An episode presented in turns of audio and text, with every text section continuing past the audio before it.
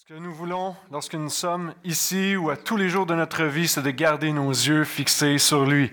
Amen. Amen. Yes. Si vous venez tout juste de vous joindre à nous pendant la louange, je me présente. Je suis Denis Favreau, le pasteur ici, et très content que vous soyez là ce matin. Vous avez choisi de venir dans la maison de Dieu en ce dimanche matin. Si vous avez vos Bibles, je vous invite évidemment à ouvrir vos Bibles. Nous sommes dans l'épître, le premier épître de Jean au chapitre 4. Donc c'est le quatrième message de cette thématique, l'amour triomphe. Amen. Et le but de cette thématique, c'est de nous montrer comment euh, l'amour de Dieu nous fait triompher euh, dans ce monde. Le premier chapitre était l'amour triomphe des ténèbres parce que Dieu est la lumière. Le deuxième message était euh, l'amour triomphe du mensonge parce que Dieu est la vérité. Jésus a dit, je suis le chemin, la vérité et la vie.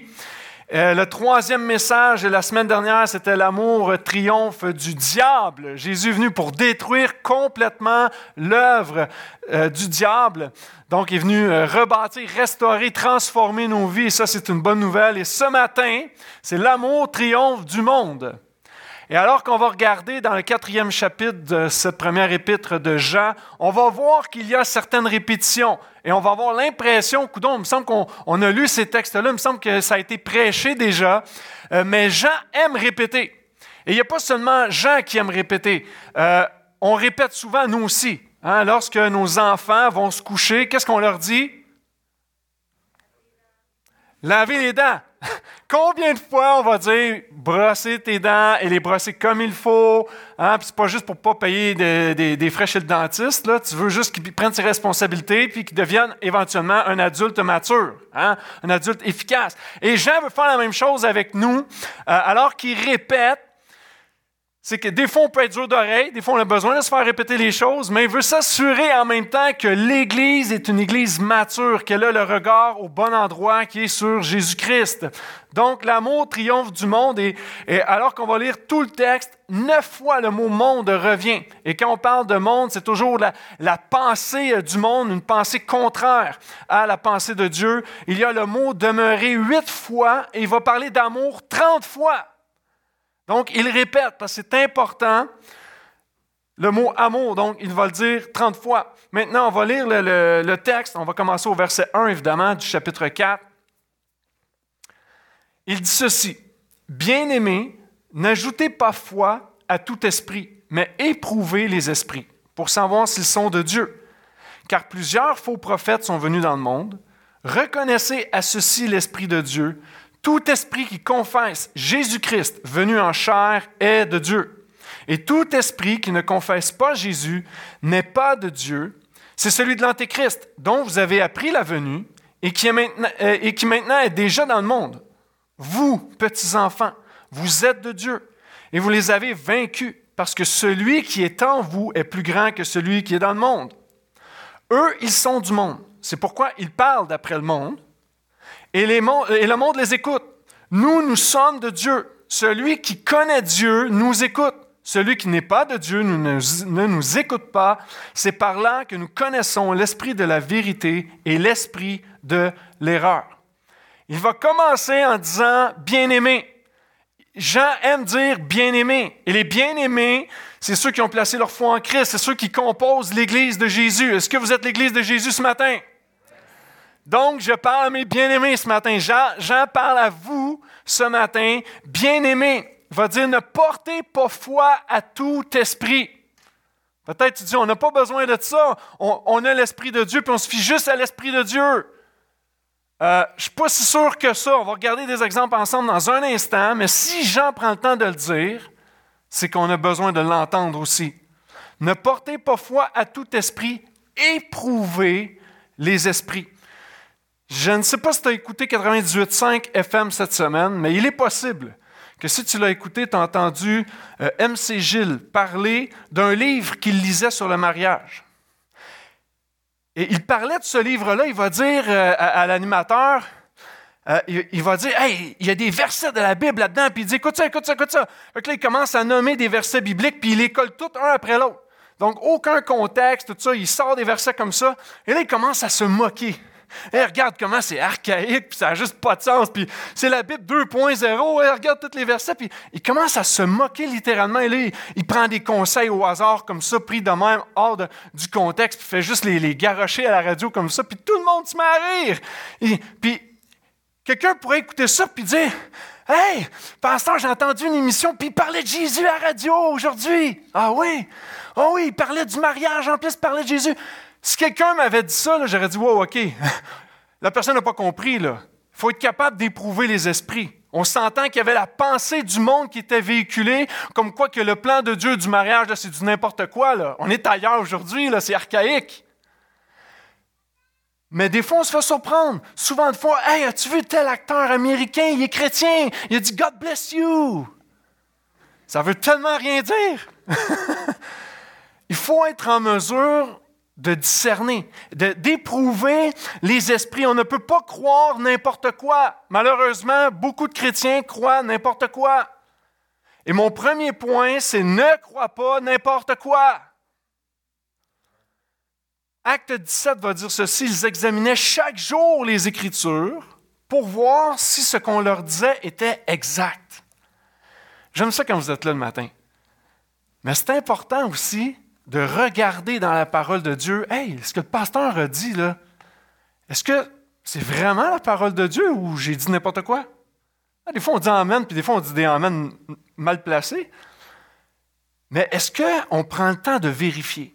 Des fois, il y a des sujets, c'est pas évident. Puis même moi, dans mes études, des fois, il y a des, des fois, je parle avec ma femme, puis je me dis, hum, il me semble que ce sujet-là, faudrait que je lise un peu plus là-dessus. Il faudrait que je regarde qu'est-ce que la parole de Dieu enseigne. Je dois examiner moi-même à la lumière des Écritures et vous devez faire la même chose. J'espère que vous êtes avec moi ce matin. Prenez pas tout pour du cash. Je suis faillible. J'essaie de rendre les, Écritures le plus avec exactitude. Mais c'est possible que parfois, oups, je me trompe. Il, regardait chaque jour les Écritures pour voir si c'était exact. Il faut éprouver les esprits. C'est ce que Jean va dire. Faites-le, s'il vous plaît. Pourquoi? Parce qu'il y a plusieurs faux prophètes. Dans l'Ancien Testament, on voyait beaucoup les prophètes qui amenaient une parole, et souvent c'était une parole de Oh, OK, il faut que je me repente maintenant. Euh, la, la, parole, c'était pas juste de, dire des, belles bénédictions pour ta vie ou quoi que ce soit. Les prophètes de l'Ancien Testament, c'était Hey, vous êtes dans le péché, vous vous éloignez de Dieu, vous vous alignez dans un gouffre, maintenant c'est le temps de vous repentir. C'était ça les prophètes de l'Ancien Testament. Puis ultimement, ils voulaient annoncer la venue de Jésus-Christ, qui était pour payer pour nous. Aujourd'hui, les prophètes, Lorsqu'on entend, puis j'ai assisté à, des soirées où il y avait un prophète qui venait, puis l'église était pleine, était bondée, parce qu'il faut une parole pour ma vie. Tu n'as pas besoin du prophète pour la parole de ta vie. Tu as juste besoin de la parole de Dieu. Je ne dis pas que Dieu ne peut pas se servir de quelqu'un pour te parler, c'est pas ça que je dis. Mais d'être capable de discerner, d'éprouver les esprits. Parce que des faux prophètes, il y en a plein. Ainsi parle l'Éternel. Et souvent, si on réfléchit comme il faut, ça va juste flatter notre ego. Ah, que ça fait du bien, j'avais tellement besoin de ça. Puis, yes, le Seigneur me promet telle chose, telle chose, telle chose. Des fois, ce n'est même pas biblique. Il faut éprouver les esprits, c'est important. Et je vais vous dire même quelque chose. J'ai déjà eu deux ou trois prophéties sur ma vie. Savez-vous quoi? Je ne m'en rappelle même plus. Je ne m'en rappelle plus. D'un, ça s'est fait dans une autre langue quand j'étais au Mexique. Une autre fois, c'est quelqu'un qui parlait en langue. Écoute, je ne sais pas ce que tu as dit, man. Fait que, puis on, m'a comme traduit, mais c'est des prophéties que, pour moi, ça avait peu d'importance parce que ce qui est important, c'est ce que Dieu me dit. Ça, c'est important. Mais en parlant de ce que Dieu m'a dit, des fois, on va dire Ah, Dieu m'a dit. Et ça aussi, il faut faire attention parce qu'il y a des gens que Dieu leur dise quelque chose à tous les jours pour quelqu'un dans l'Église à tout instant. Euh, j'aimerais ça avoir le même contact que tu as avec Dieu. Dieu m'a dit, il faut faire attention. Si quelqu'un dit, exemple, quelqu'un vient me voir, hey, pasteur, Dieu m'a dit telle affaire, qu'est-ce que tu en penses? Ben écoute, si Dieu t'a déjà parlé, peu importe ce que je dis, je ne peux pas m'opposer à Dieu. Qui suis-je pour m'opposer à Dieu? Ça ne veut pas dire que Dieu ne parle pas. Mais par exemple, je peux avoir une discussion, puis écoute, je ressens dans mon cœur que l'Esprit veut m'amener quelque part. Là, on peut avoir une discussion. Est-ce que, selon les Écritures, ça, correspond à la volonté de Dieu, à la direction de Dieu? Il faut être capable d'éprouver les esprits dans ce sens-là. Parce que malheureusement, trop de chrétiens ont écouté des faux prophètes, comme Jean le dit. On s'est senti trahis, trompés. On s'éloigne des choses de Dieu par la suite parce qu'il y avait un mensonge. C'était un type de message où, comme le texte dit, ils parlent d'après le monde et le monde les écoute. Autrement dit, il n'y a pas de différence. C'est tout ce que les gens veulent entendre, la bienfaisance. Ah, ça fait du bien à, mon cœur. Ah, si tu savais tout ce que tu dis, ça, me fait tellement de bien. Puis des fois, ça t'éloigne de la voix de Dieu. C'est juste pour te flatter dans le sens du poil. Ils vont parler d'après le monde. Ils ont des codes d'écoute. Ils font de l'argent. Il y a plein d'affaires. Puis je ne veux pas mettre tout le monde dans le même bateau, OK? Je vais un peu à l'extrême pour dire qu'il y a plein de faux prophètes. Il faut faire attention qui on écoute. Le monde les écoute parce que c'est un discours bienfaisant. On peut regarder des types de messages. Hein? Je connais des gens qui sont ici. On, a, on, tente toujours d'amener le message centré sur l'évangile de Jésus-Christ. Toujours, toujours, toujours. Et des fois, on me dit j'ai écouté tel autre pasteur, tel autre pasteur. Puis quand je regarde, leur type de message, c'est complètement l'inverse de ce qu'ils entendent à chaque semaine ici. Je me dis Wow, le potentiel de mélange théologique qui prend place est hallucinant. Et c'est pour ça qu'on s'égare parfois. C'est pour ça qu'on ne sait plus trop où regarder. C'est important de savoir quel type de message on écoute. Est-ce que c'est un message centré sur Christ ou c'est un message centré sur toi?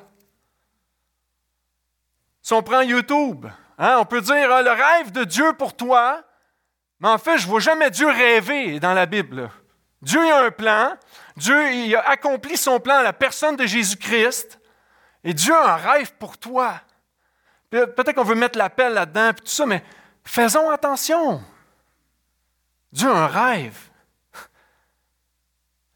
La destinée. Hein? Euh, les huit clés pour accomplir ta destinée. C'est Jésus qui a accompli toutes choses. Ma destinée, c'est que quand j'ai ma foi en Christ, j'ai les lieux célestes qui m'est promis. C'est ça ma destinée. Il n'y a rien d'autre. Je n'ai pas besoin d'avoir les sept autres clés. Ma destinée est en Christ. Je pourrais continuer, puis des, discours positifs, tout ça, puis ça nous amène à être mélangés dans notre théologie. Faites attention aux, différents types de messages. Faites attention aux différents types d'églises aussi. Hein? Nous, on, dit souvent, c'est pas, euh, euh, pas important euh, qui prêche, mais plutôt qui on prêche faut prêcher Jésus-Christ, rien d'autre. L'apôtre Paul a dit, c'est la seule chose que je veux savoir, Jésus-Christ, Jésus-Christ crucifié. On met plein d'emphase sur, puis il y, a des églises des fois que c'est très centré sur le Saint-Esprit, et on croit au Saint-Esprit. Hein? Dieu le Père, le Fils, le Saint-Esprit. Le Saint-Esprit nous guide dans toute la vérité. C'est lui qui est le consolateur. Le, Saint-Esprit va toujours pointer vers Jésus, mais dans des églises centrées sur le Saint-Esprit, il y a toujours des débordements, tout le temps. Pourtant, Dieu est un Dieu d'ordre. Est-ce que ce, type d'Église nous, conduit dans la vérité de Christ? Une Église basée sur les œuvres. On va faire beaucoup d'œuvres puis beaucoup de communautaires et on rentre dans le moralisme que si tu ne sers pas, il faut que tu te sentes mal puis il faut que tu te sentes condamné parce que tu devrais servir Jésus. Puis... Mais ça, commence par un changement de cœur qui, qui, va déborder ensuite en bonnes œuvres. Mais tu ne fais pas les bonnes œuvres pour être accepté de Christ ou quoi que ce soit, c'est par la foi. Il y a des églises qui vont beaucoup prôner ça. On va parler de guérison, puis tout ce qui importe, c'est la guérison. On croit à la guérison. Si tu es malade, on va prier pour toi, puis on va prier que Dieu te guérisse. Mais il faut faire attention où il y a, euh, certaines églises, c'est que, si tu n'es pas guéri, c'est parce que euh, tu as une vie tout croche, puis hey, on a tous du péché dans nos vies, on est tous croches à quelque part. Jésus a payé pour nous et il est venu nous, nous guérir dans notre cœur, dans notre âme, complètement. Mais de mettre une suremphase, c'est que tu n'es pas dans la bonne nouvelle. Oui, Dieu guérit. Oui, Jésus guérit. Il a l'autorité pour le faire. Mais si ton seul espoir est là, tu passes à côté de la vérité. Il va dire, il y a plusieurs faux prophètes, éprouver les esprits. Reconnaissez à ceci l'Esprit de Dieu, tout esprit qui confesse Jésus venu en chair. Tous ceux qui disent que Jésus est celui qui a été choisi, qu'il est le Messie, qui veut dire qu'il est venu pour te sauver. Autrement dit, celui qui prêche la bonne nouvelle de Jésus. C'est comme ça qu'on va reconnaître le bon esprit, celui qui prêche la bonne nouvelle. Pas la bonne nouvelle des choses qui te sont promises sur cette terre. Non, la bonne nouvelle d'un sauveur qui est mort à ta place. Ceux qui reconnaissent toute cette divinité de Christ, on, l'a chanté, il est venu parmi nous, il est descendu parmi nous, Dieu s'est incarné parce qu'il t'aimait tellement. La divinité est l'œuvre de Jésus. Savez, selon certaines statistiques, dis-moi ce que tu penses de Jésus, et il y en a qui vont dire, dis-moi ce que tu penses de Jésus, et je vais dire 95% de ta théologie. Ça en dit beaucoup. Jésus, celui qui confesse Jésus-Christ venu en chair. C'est là qu'on peut reconnaître l'Esprit de Dieu, celui qui prêche la bonne nouvelle. Et des fois, tu te demandes, OK, mais j'écoute plein de personnes, puis je ne suis pas sûr, puis des fois, comment reconnaître de un, il faut utiliser la parole, je l'ai mentionné tout à l'heure, mais le texte va dire aussi, celui qui est en vous est plus grand que celui qui est dans le monde. Il faut que tu aies confiance au Saint-Esprit, parce que le Saint-Esprit te conduit dans toute la vérité, pas une portion. C'est pas vrai que c'est l'Esprit qui va diriger un endroit qui est contraire à la parole de Dieu, même si tu le penses. Celui qui est en toi, le Saint-Esprit, te conduit dans toute la vérité. Il est plus grand que tout ce que tu peux entendre dans ce monde. Parce qu'il a un but, élever le nom de Jésus et t'amener à Christ. Il va dire, puis ça, ça, ça fait un peu plus mal, mais il va dire, celui qui connaît Dieu nous écoute. Ah, j'ai de la misère avec mes bouteilles d'eau chaque semaine. Celui qui connaît Dieu nous écoute. J'ai tellement de rencontres avec des gens, avec des gens. des fois, quand tu veux les challenger sur un péché dans leur vie, tout à coup, il y a toujours une justification. C'est jamais de leur faute. Ouais, mais vous savez, pasteur, c'est pas si évident que ça. Puis surtout quand je rencontre des couples pour le mariage, c'est que beaucoup vont, ont commencé leur vie en concubinage. Et là, je, je l'essaie de les défier. D'après vous, que pense la parole de Dieu? puis c'est important pour Dieu l'engagement avant de, vivre dans, l'intimité, euh, peu importe le, type d'intimité que, que, tu vis, c'est toujours après un engagement. Dieu s'est d'abord engagé envers nous pour qu'on développe une intimité avec lui. Si ce n'était pas engagé, ça serait impossible. Et le mariage est cette image toujours de, de, Christ et de l'Église, de l'intimité qu'on a ensemble parce que lui s'est engagé envers nous. Et je rencontre plein de gens, puis ils font les affaires à l'envers, c'est les étapes complètement à l'envers. Ils vivent une vie de mariage, puis ils sont même pas engagés, puis ils savent même pas s'ils s'engagent encore. Il y a des choses qui ne marchent pas. Puis des fois, on va me dire, ouais, mais là, pasteur, on veut se marier parce qu'on euh, veut se mettre en règle. J'aimerais te dire que se mettre en règle, ce n'est pas quand tu vas être marié, c'est maintenant que tu dois te mettre en règle. C'est maintenant que tu dois marcher selon la parole de Dieu. je pourrais nommer plein d'autres exemples. Des, exemples de travail, des fois, de travailler sur la table ou juste de dire Ah, mais c'est pour aider dans les fins de mois. Est-ce que tu manques de foi en Dieu? C'est Dieu qui va pouvoir tes besoins. Si tu marches dans l'honnêteté, tu n'as pas à craindre. Dieu est avec toi. Dieu prend soin de toi. Celui qui connaît Dieu nous écoute. Ça veut dire que lorsque tu méprises euh, l'enseignement qu'on te donne, c'est comme si tu ne connais pas Dieu. C'est ça qu'il est en train de dire. C'est fort. Et j'ai évalué mon cœur après ça. J'ai fait comme Oh! Est-ce que je connais véritablement Dieu? Il y a plein de, de côtés de ma vie que je me dis Oh Seigneur, je dis que je te connais, mais je dois être prêt à recevoir ta parole qui est transformatrice. Est-ce que ta vie démontre que tu connais Dieu en ce moment? Si tu évalues ta vie, si tu évalues ton cœur, est-ce que tu peux dire que tu connais Dieu? Je crois vraiment qu'on doit tous se repentir ce matin.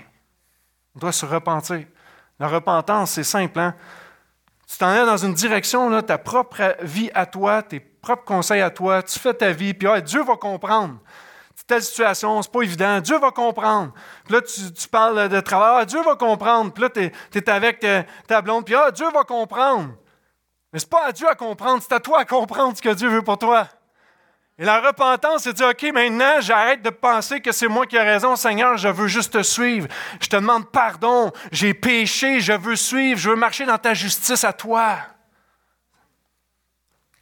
Soyez pas gênés, come on.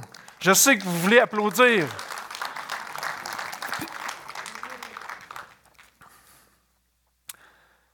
Mais ce qui est fascinant, c'est que en fait, la Bible dit que les démons ils ont une bonne théologie. Hein? Ils ont une meilleure théologie que bien des chrétiens.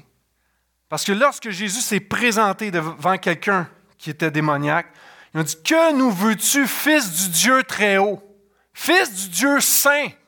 Ils savent que Dieu est saint. Il va dire Les démons croient en Dieu, mais ils tremblent devant Dieu. C'est comme Wow ils sont plus craintifs souvent que nous qui prenons à la légère la grâce de Dieu.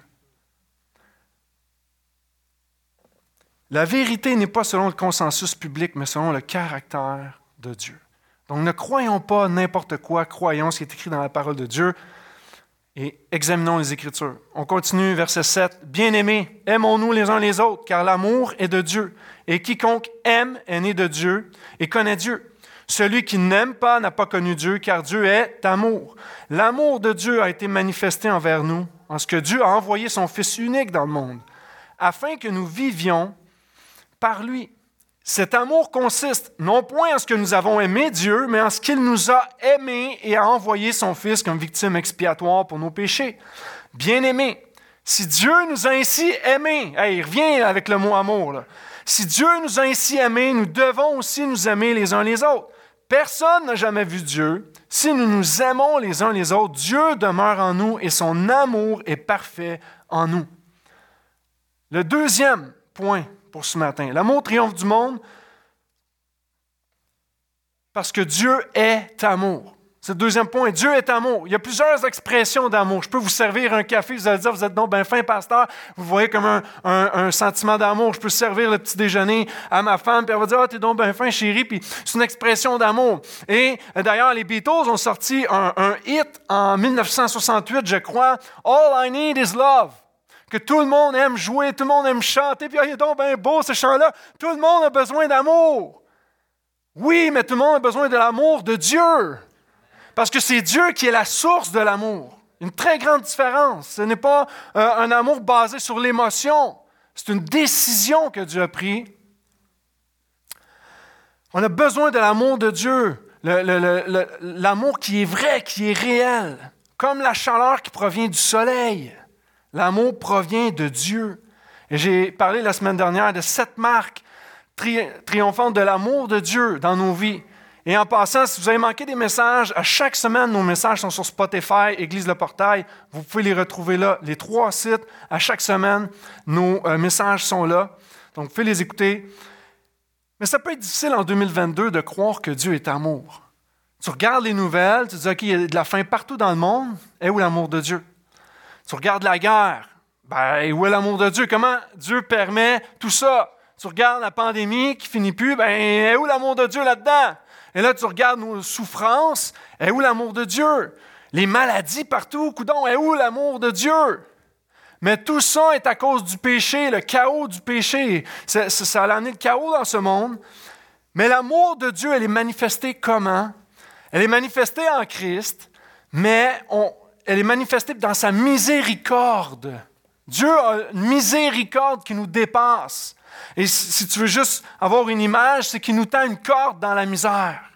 Alors que tu essaies euh, de, de, différents moyens de te sortir de plein de situations, Dieu est miséricordieux, Dieu te tend la main, il est toujours là.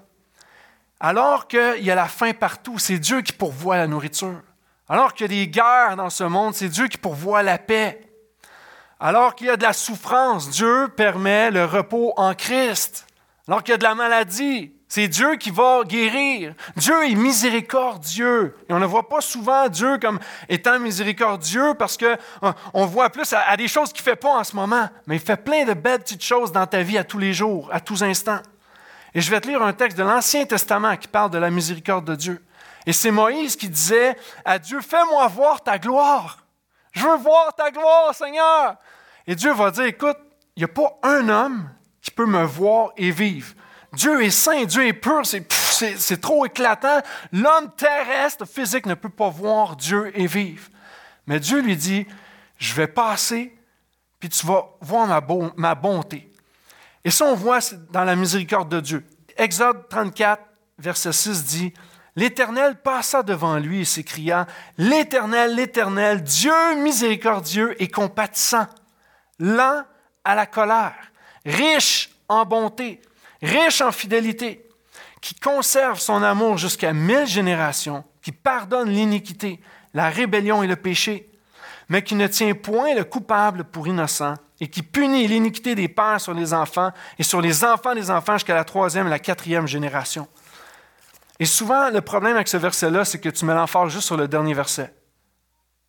OK, de génération en génération, Dieu nous punit. Attends, wow, wow. OK, commençons au début. J'ai dit que l'amour de Dieu est manifesté en son Fils.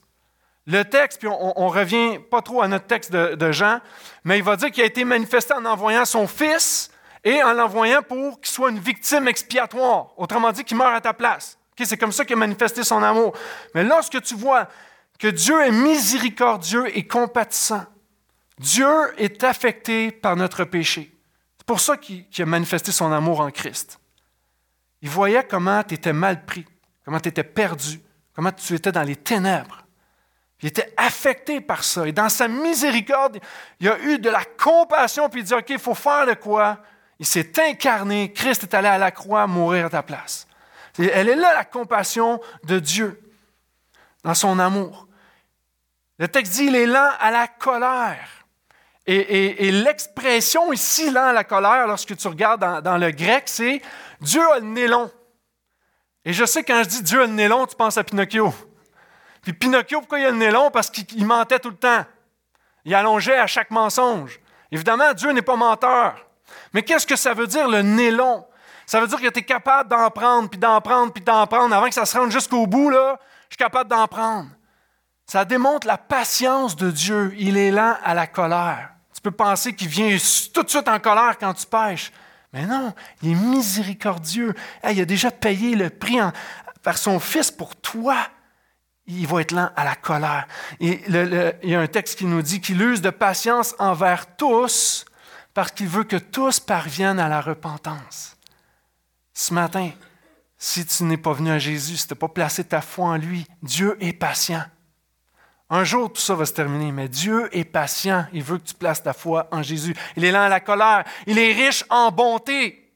Riche en bonté, ça veut dire qu'il a fait une alliance d'engagement avec toi qui est irrévocable. Le sang de Christ a coulé. Ça dit que c'est cette nouvelle alliance qui est faite avec le sang de Christ. Ce n'est plus le sang de sacrifice d'animaux. C'est maintenant Jésus qui s'est sacrifié lui-même. Je vous disais qu'il était la victime expiatoire, qui s'est donné lui-même. Il est riche en bonté. C'est une alliance d'engagement qui est irrévocable. On fait tous des vœux lorsqu'on se marie, des vœux de mariage. Hein? Je te promets de te chérir, de t'aimer. On faillit tous à ça. Parce qu'il y a des journées que je ne chéris pas ma femme. Ben oui, ça arrive, même chez, chez des pasteurs. On est plein de bonnes intentions, puis même des fois, on brise nos vœux, tout simplement. Puis il y a plein de raisons à ça. Mais Dieu ne brise jamais ses voeux. Dieu s'est engagé envers toi. Il est riche en bonté et en fidélité. Alors que nous, on n'est pas fidèles, il demeure fidèle. Ça, c'est la bonne nouvelle. Il n'y a aucun retour en arrière possible pour Dieu. Il s'est engagé envers toi, il ne se, désengagera pas demain. Là. Dieu s'est engagé.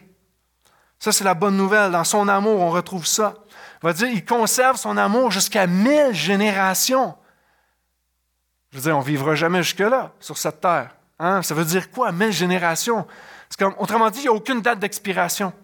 L'amour de Dieu est là pour toujours, pour l'éternité. Lorsqu'on parle de, de mille ans, de mille générations, du mot mille dans la Bible, c'est un temps infini, indéterminé. C'est toujours là. C'est Dieu qui est maître du temps et Dieu est hors du temps, donc il n'y a aucune date d'expiration. Son amour est là pour toujours. Wow! Alors que notre amour, on y souvent une fin ou une limite. Dieu n'a pas de limite. Mais il va terminer ainsi. Ça, c'est important, c'est une caractéristique de l'amour aussi. Il va dire, il ne tient point le coupable pour innocent.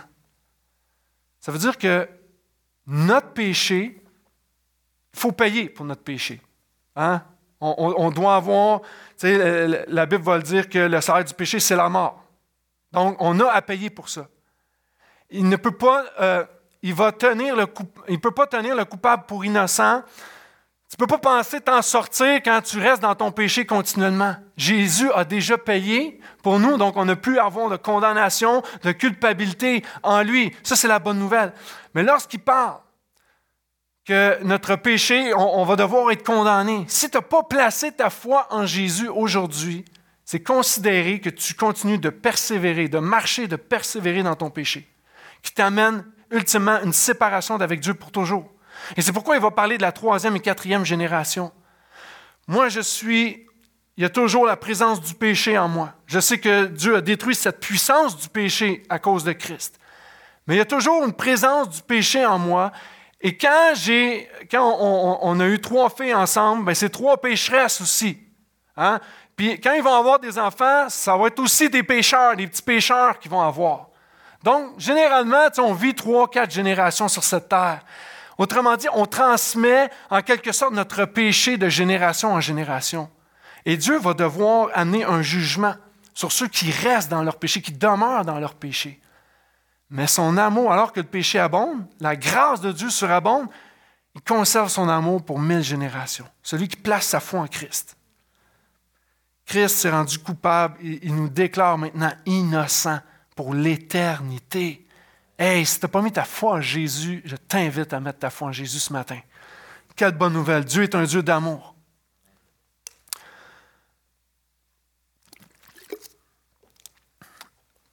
troisièmement, verset 13. Nous connaissons que nous demeurons en lui et qu'il demeure en nous, en ce qu'il nous a donné son esprit. Et nous, nous avons vu et nous attestons que le Père a envoyé le Fils comme sauveur du monde. Celui qui confessera que Jésus est le Fils de Dieu demeure en lui, et lui en Dieu. Et nous, nous avons connu l'amour que Dieu a pour nous, et nous y avons cru. Dieu est amour, et celui qui demeure dans l'amour demeure en Dieu, et Dieu demeure en lui. Donc nous sommes un avec lui. Tel il est, tel nous sommes aussi dans ce monde. C'est en cela que l'amour est parfait en nous, afin que nous ayons de l'assurance au jour du jugement. La crainte n'est pas dans l'amour, mais l'amour parfait bannit la crainte. Car la crainte suppose un châtiment, et celui qui craint n'est pas parfait dans l'amour. Pour nous, nous l'aimons parce qu'il nous a aimés le premier. Si quelqu'un dit j'aime Dieu et qu'il a haïsse son frère, c'est un menteur. Car celui qui n'aime pas son frère qu'il voit, comment peut-il aimer Dieu qu'il ne voit pas? Et nous avons de lui ce commandement, que celui qui aime Dieu aime aussi son frère. Donc la troisième vérité de l'amour qui triomphe du monde, c'est que l'amour est le vrai test de la foi. On ne peut pas dire qu'on aime Dieu, qu'on ne voit pas, si on n'aime pas notre frère qu'on voit. L'amour est le vrai test de la foi. Vous avez tous entendu parler cette semaine de Will Smith, de ce qu'il a fait à Chris Rock, parce que Chris Rock aurait dit une parole qui a déplu à Will Smith et qui, concernait son épouse, l'épouse de Will Smith. Et ce que Will Smith a fait, il s'est levé de la salle et est allé gifler Chris Rock. Et là, ça a fait la une, puis euh, partout dans le monde. Mais là où je veux aller, c'est que plus tard, durant la semaine, il a demandé pardon. Il dit, je demande pardon parce que ça ne se fait pas de frapper un frère. Et ça me fait penser à nous parfois, où on dit toujours, ah, moi j'aime tout le monde, pasteur. Ah, moi, il n'y a, pas de différence, tout ça. J'aime vraiment tout le monde. Et pourtant, lorsqu'on regarde les relations interpersonnelles, on serait en mesure de croire que finalement, tu n'aimes peut-être pas tout le monde.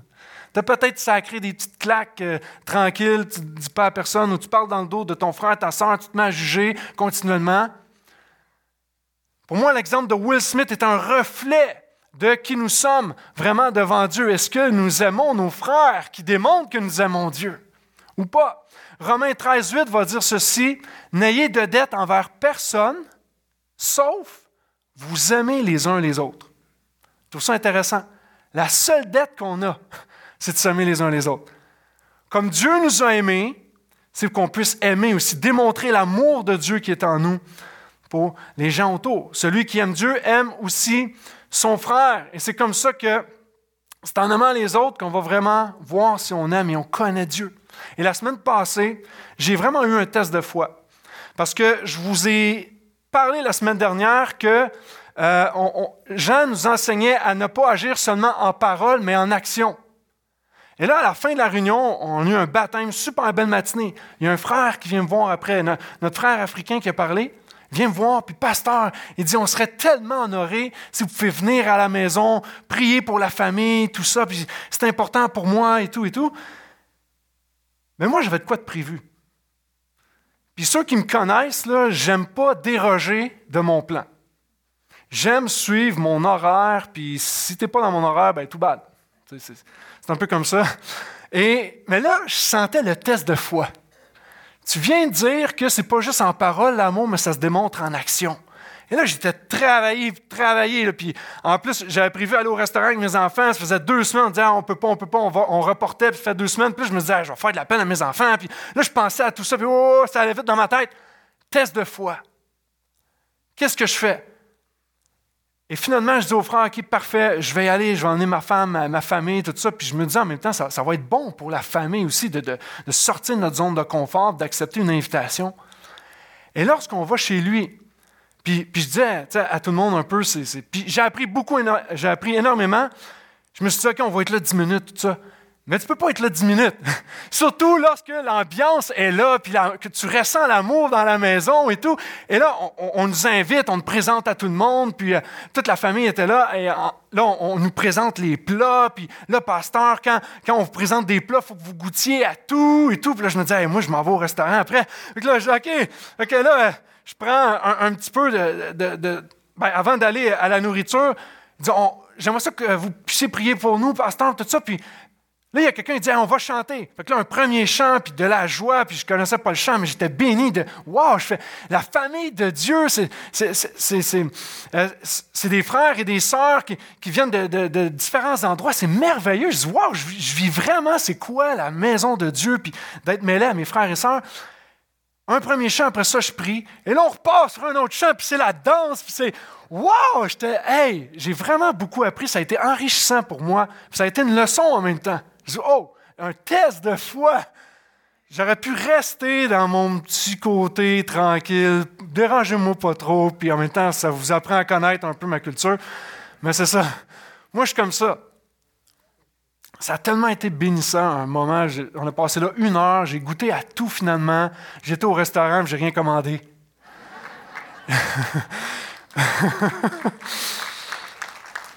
tellement béni de, de pouvoir recevoir de cette richesse que Dieu a mis à notre disposition. Et ça fait partie de l'amour les uns les autres. Apprendre à se découvrir, c'est tellement enrichissant. Donc pour moi, c'est un test de foi. Mais je vous dis ça pourquoi? Parce qu'on a des tests de foi à tous les jours. On a le choix d'aimer notre frère, notre sœur ou de penser à nous. Et continuellement, je me sens défié depuis ce temps-là. Et John Stott a dit la chose suivante. C'est évidemment plus facile d'aimer servir un homme visible qu'un Dieu invisible. Hein? Quelqu'un, on voit un besoin devant nous, souvent, OK, on le fait. Et si nous échouons dans ce qui est le plus facile, hein, dans ce qui est visible, c'est absurde de penser avoir du succès dans ce qui est le plus difficile. C'est pour ça que Dieu va dire, si tu me connais, tu vas aimer tes frères. Tu ne peux pas dire que tu me connais si tu n'aimes pas ton frère. Si c'est dur faire ce qui est visible, imagine ce qui est invisible. C'est difficile. Et, Jean va nous dire, l'amour parfait est en nous. Pourquoi l'amour parfait est en nous? Parce que Christ est parfait. Christ a un amour parfait. Dieu a un amour parfait qu'il a déposé dans nos cœurs. Donc la pression, elle ne vient pas de nous, elle vient de lui. Il a mis un amour parfait en nous. Maintenant, on est bon pour tout scraper ce que Dieu fait. Mais l'amour est parfait en nous et dit tel il est, tel nous sommes. Donc ne sous-estimez pas ce qu'il y a en vous, c'est l'amour de Dieu directement, qu'il a insufflé à vous. Et il va dire, l'amour parfait bannit la crainte. Et il va parler de jugement, et c'est intéressant, parce que lorsque tu marches avec Christ, L'amour de Christ est en toi, l'amour de Dieu est en toi, et c'est un amour parfait qui est là. Donc, lorsque tu vas te présenter devant le trône de Dieu, tu vas te présenter au jugement de Dieu, il va dire Ayez de l'assurance. Ne vous inquiétez pas. L'amour parfait est en toi. Donc, lorsque tu vas arriver devant mon trône, c'est Jésus que je vais voir en toi. C'est Jésus que je vois. Ce n'est pas toutes tes, erreurs, tous tes péchés. Non, ça a été payé déjà. L'amour parfait est en toi. Et ça, c'est extraordinaire. Mais il dit aussi que lorsqu'on craint, puis dans le sentiment aussi de, peur, puis qu'est-ce qui va m'arriver, puis si, tu as ce sentiment-là, tu vas arriver devant le, jour devant Dieu, le jugement de Dieu, et tu as peur. Parce que cet amour-là n'est pas en toi et tu as besoin de vivre une nouvelle naissance avec le Seigneur, qui lui dépose cet amour en toi. Celui qui aime Dieu aime aussi son frère. On arrive à la fin, j'invite les musiciens.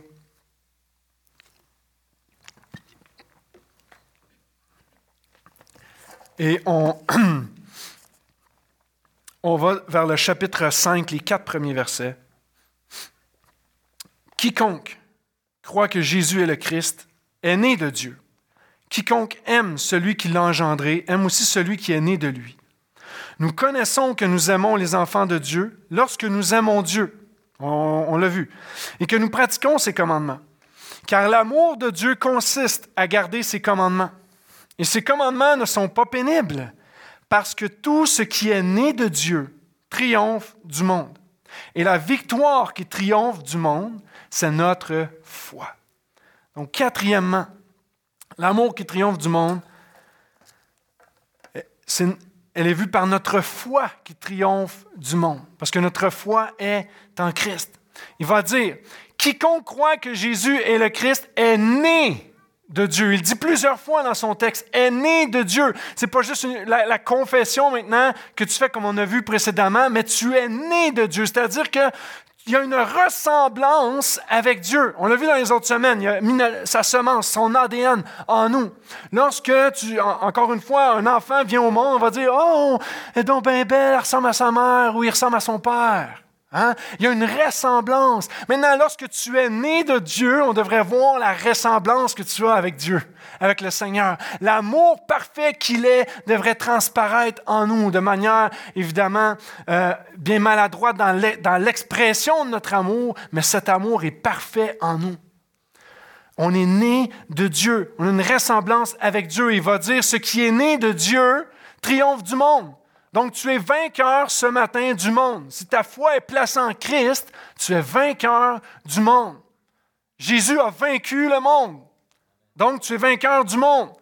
Je pensais entendre 120 Amen à ce moment-ci. Nous sommes vainqueurs du monde. Et la victoire qui triomphe du monde, c'est notre foi. Pourquoi? Parce que pas basé sur tes œuvres. Juste sur ta foi que Christ a tout accompli pour toi. C'est ça. C'est ça, euh, ta foi. C'est dans la justification, Jésus a satisfait pleinement la justice de Dieu. Tu n'as plus essayer de, faire quoi que ce soit pour impressionner Dieu. Tu le fais parce que tu aimes Dieu. C'est différent. Toute une nuance. Nous triomphons du monde par notre foi. Ce qui est intéressant, les commentaires ont relevé l'origine du mot triomphe et victoire, d'où ça vient en grec. Et le mot qui est choisi, c'est Nike ou Nike, tout dépendant comment vous le dites. La compagnie de souliers, là. Hein? Et, ça, ça veut littéralement, littéralement dire victoire, mais c'est aussi synonyme de vitesse, de force. On peut penser que Nike a un super beau slogan, puis le Just Do It, que Nike, c'est comme Let's go, vas-y, vas-y, vas-y. J'aimerais te dire que ça vient de Dieu. La victoire ne vient pas de Nike, elle vient de Dieu. C'est Dieu qui nous a fait triompher. Maintenant, fais juste mettre ta foi en Christ à tout moment, à chaque instant. Chaque instant.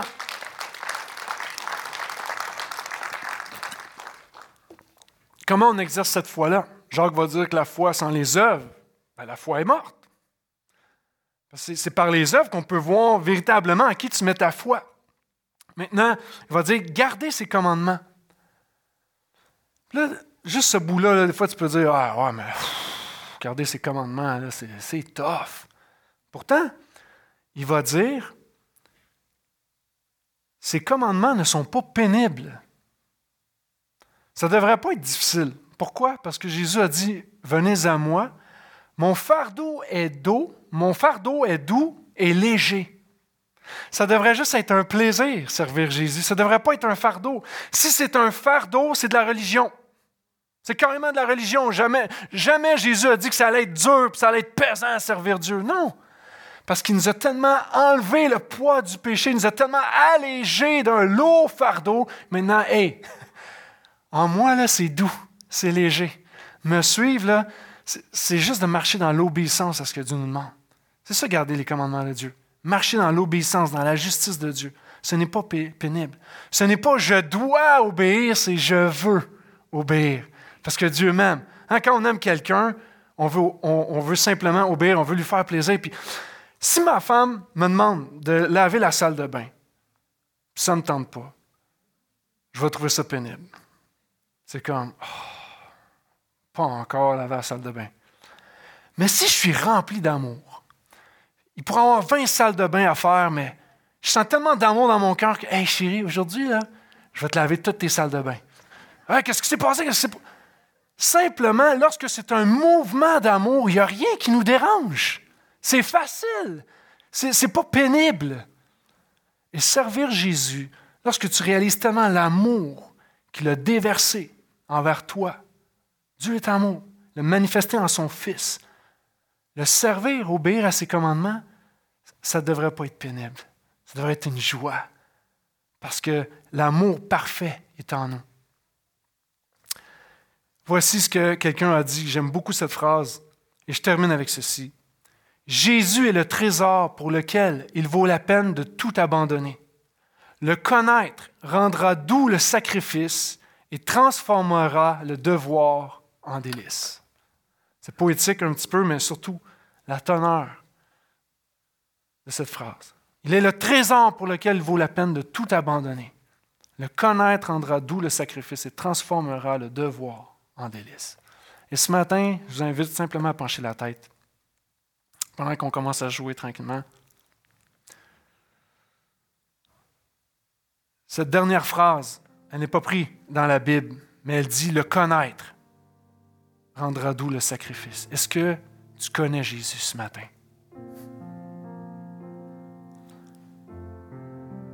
Il y a des gens, je ne vous connais pas du tout ce matin. C'est peut-être la première fois que tu es là. Bienvenue c'était ici. Est-ce que tu connais Jésus de manière personnelle? Pas de, la façon des exemples que j'ai dit que ah, God bless you et on pense que la personne connaît Jésus. Non, est-ce qu'il a vraiment procédé à, à une réelle transformation dans ta vie? Tu sais qu'il y avait un avant et un après Jésus. C'était la même personne en ce moment que tu étais avant de connaître Jésus, probablement que tu ne connais pas Jésus. Parce que Jésus t'amènerait plus loin encore dans, dans la transformation de ton cœur. Jésus a dit, on reconnaît un arbre à ses fruits. Si tu ne connais pas Jésus, je vais te donner l'opportunité ce matin de le connaître. Dieu a manifesté son amour envers toi, alors que tout est injustice à l'extérieur. La justice de Dieu c'est que Jésus devait mourir à ta place pour que tu sois libre, que tu vives aujourd'hui. Pour que tu vives, non seulement aujourd'hui, mais pour l'éternité, il fallait que Jésus meure. Maintenant, je t'invite simplement à placer ta foi en Christ. Des fois, je, je fais lever la main comme un pas de foi. Ce matin, je ne veux pas faire ça. C'est toi et Dieu. Je n'ai pas besoin de voir qu'il fait. Le Saint-Esprit cite des cœurs ce matin. Je te prie simplement que tu répondes à cet appel. Sens le Saint-Esprit dans ton cœur dire Hey, fais ce pas de foi. Fais-le. Place ta foi en Jésus. Et pour, pour nous, chrétiens, disons connaître Dieu, je dis bien disons parce que quand je lis le texte, parfois je me dis, mais est-ce que je connais réellement Dieu? Mais nous savons que dans, dans nos cœurs pécheurs, la grâce de Dieu est là et, Dieu nous, nous montre la perfection de Christ, nous montre son amour parfait et, c'est pour ça qu'on peut déverser l'amour envers les autres. Donc on n'a pas à se culpabiliser ce matin. Mais juste, juste faire un appel à la prière, à la repentance. Et peut-être des aspects de ta vie que tu as voulu contrôler jusqu'à maintenant. Mais Jean dit, ceux qui connaissent Dieu, c'est ceux qui nous écoutent, c'est ceux qui écoutent la parole. Ça veut dire que ça nous confronte à notre propre péché, puis on doit se repentir. Je veux juste vous inviter ce matin à vous repentir devant Dieu. On a tous besoin continuellement de se repentir devant Dieu, parce que c'est pas vrai que nous vivons une vie parfaite sur cette terre. On a besoin continuellement de la grâce de Dieu. Et je veux qu'on prie en même temps, alors qu'on va chanter euh, Je viens vers le Père. C'est un nouveau chant ce matin, mais je viens vers le Père. Je prie que ce soit nos cœurs, notre prière. Ô Dieu, je viens vers toi. Dieu des miséricordes, Dieu plein de bonté, plein de compassion, plein de fidélité, qui a un amour parfait envers moi. Moi qui, qui vis tellement à ma propre façon, puis de, manière tout croche, Seigneur, viens. Viens continuer la transformation dans, dans ma vie par l'œuvre de ton Fils Jésus. Viens, Seigneur. Parce que je veux tellement pouvoir aimer mes frères, mes sœurs, tel que tu me le demandes, parce que l'amour que tu as déposé en moi est un amour parfait, parce que ce n'est pas un amour qui vient de moi, mais c'est un amour qui vient de toi. Que ce soit une prière pour nous ce matin, alors qu'on va chanter ce chant. Levons-nous ensemble. Levons-nous ensemble. Et Seigneur, ce matin, je veux juste te remettre chaque cœur qui est ici présent. Je te remets chaque cœur. Tu connais les cœurs. Seigneur, tu veux transformer le cœur de pierre en un cœur de chair, un cœur malléable qui peut être transformé. Et je prie, Seigneur, à ceux que tu as parlé dans le cœur ce matin, que tu puisses amener ce changement, cette transformation. Et pour tous les, les chrétiens, les frères et sœurs, lorsqu'on dit frères et sœurs, c'est parce qu'on sait que nous sommes une grande famille avec toi, nous sommes nés de toi, donc nous sommes dans ta famille. Change-nous encore plus, Seigneur. Continue la transformation. Seigneur, amène-nous à voir nos péchés afin qu'on se repente et qu'on revienne toujours devant le trône de grâce avec assurance. Que tu ne nous condamnes pas, Seigneur, mais que tu es là pour nous transformer de gloire en gloire pour ton œuvre, Seigneur. Amen. Amen. Chantons ensemble.